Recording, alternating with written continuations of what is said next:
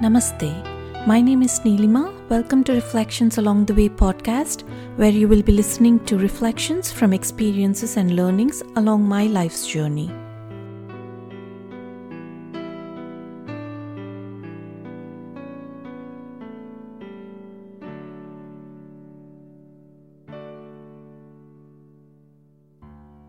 While making efforts to meditate, the mind has a tendency to drift away.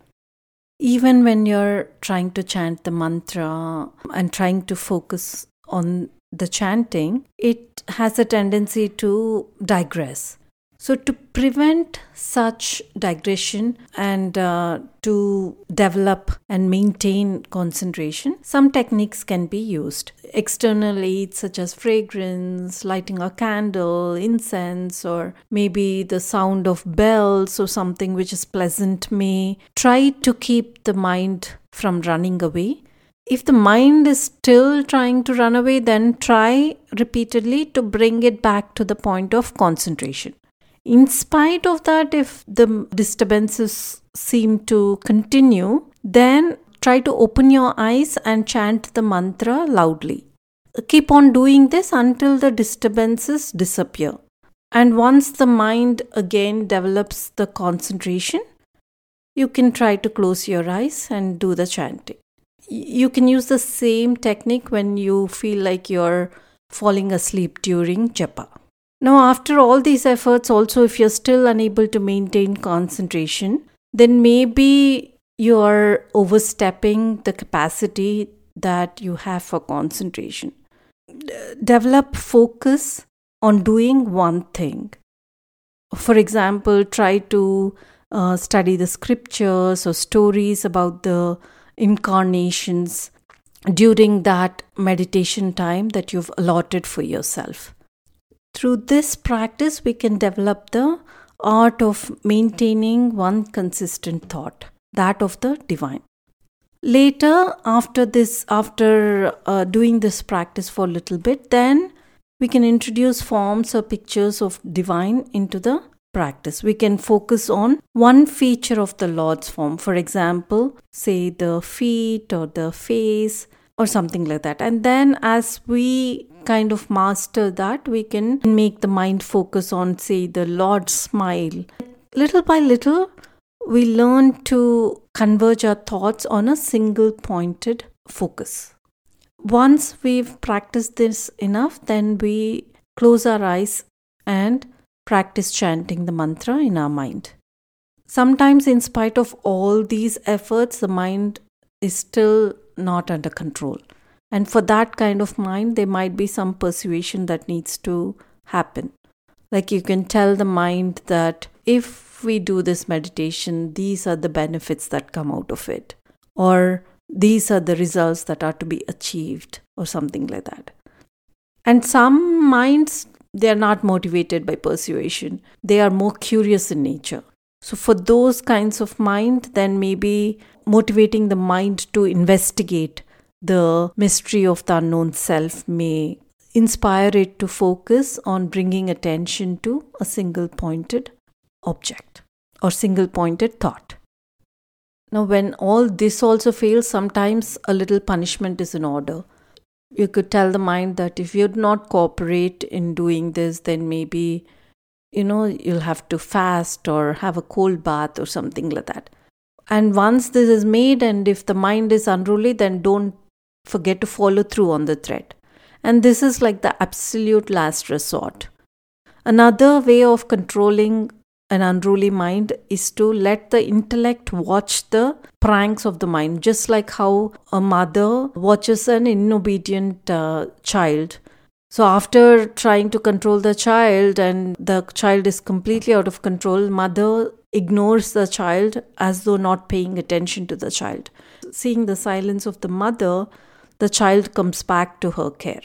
Similarly, when the mind realizes that uh, it's being watched by the intellect, it becomes self conscious and ashamed and returns to the control of the intellect. So, these are various techniques that can be used to motivate the mind. When the seeker has practiced all the techniques enough and is able to keep his concentration for a prolonged period of time, then he is ready to enter the state of thoughtlessness, which is called samadhi. Now, when the mind is engaged in chanting of the mantra, the mind and intellect are still engaged. When you keep on chanting and suddenly, when you stop the chanting and experience the silence of the mind, in that silence, there's neither the mind nor the intellect. In that silence, in its purest form of meditation, at that point, there is no meditator, there's no meditated, and there's no meditation. All merge into one, the pure self. The self in each one of us is the supreme, the pure consciousness. It is like when the sun reflects in a pool of water. When the water in the pool is disturbed, then we don't see sun's reflection. When the water is calm and steady, then the reflection is visible. In the same way, pure consciousness is reflected in the thought pool, the mind. When there are agitations in the mind, then the reflection of consciousness is not visible. When the agitations end and the mind is calm and peaceful, the self reveals itself. At that point, the meditator reaches the state called samadhi. Samadhi literally means tranquil mind. We had seen before the self is expresses itself in three states the waking, the dream, and the deep sleep states. All these three states can be represented with three sounds that constitute Om a, u, and m. The sound a represents the waking state, u represents the dream state, and m represents the deep sleep state. Whenever we are repeatedly uttering om, between any two utterances, there's a silence. This silence represents another state, the fourth state, called turiya in Sanskrit. This state of silence, that fourth state, is the state of perfect bliss when the individual realizes the identity with the Supreme. Actually, if you think about it, the silence of Turiya is the substratum upon which the other three sounds are made, are built upon. And when these three sounds are no longer there, then what remains is Turiya, the undisturbed silence. So, therefore, all these three sounds exist in silence, emerge from silence and merge back into silence again. Similarly, pure consciousness is always present. It is the substratum over which all the three states of consciousness exist. All the three states of consciousness emerge out of consciousness, exist in consciousness, and they merge back into consciousness.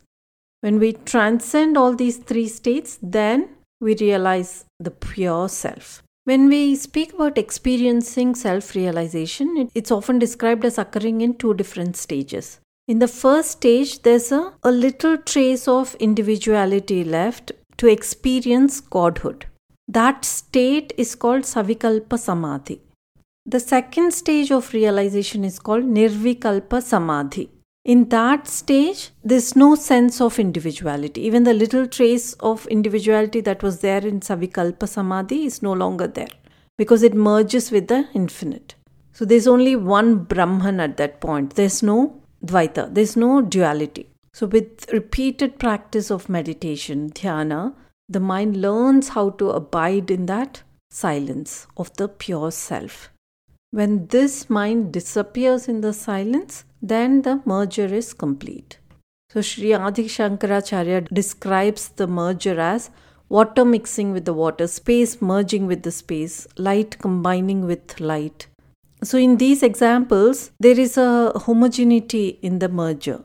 There's no trace of separatedness that existed before the merger. Similarly, in meditation, also, the identity of the individual is lost in the experience of Brahman the self, unlimited consciousness. Now, how do we make sure that we have success in our practice of meditation? The secrets are regularity and sincerity.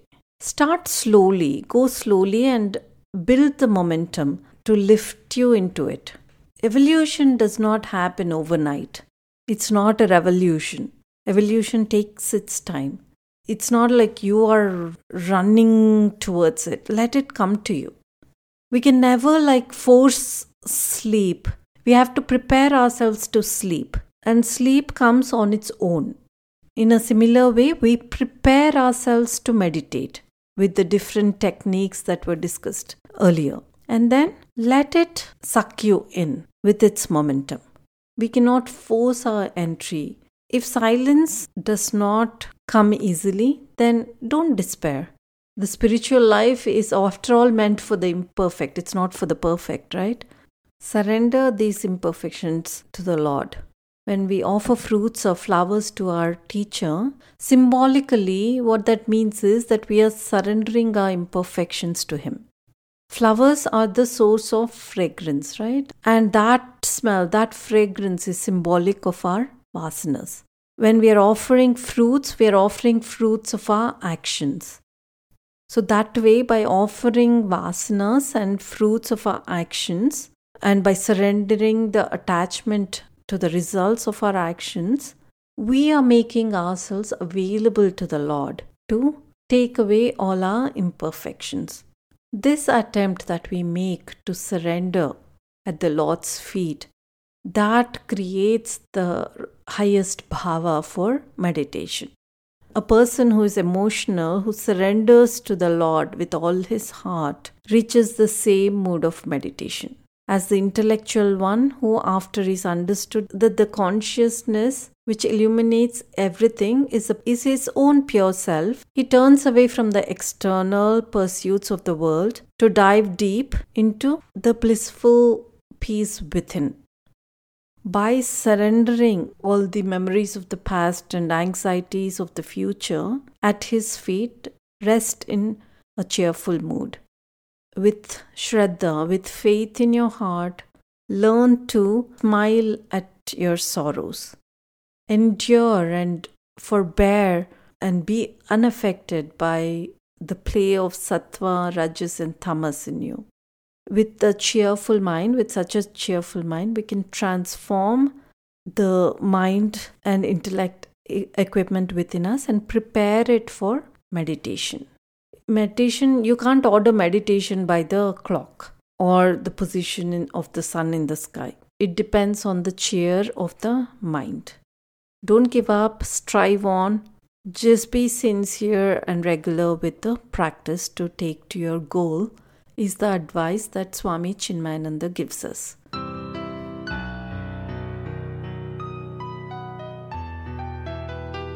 Thank you for listening to today's reflections. If you would like to connect with me, please visit bluishmuse.com. Until next time, namaste.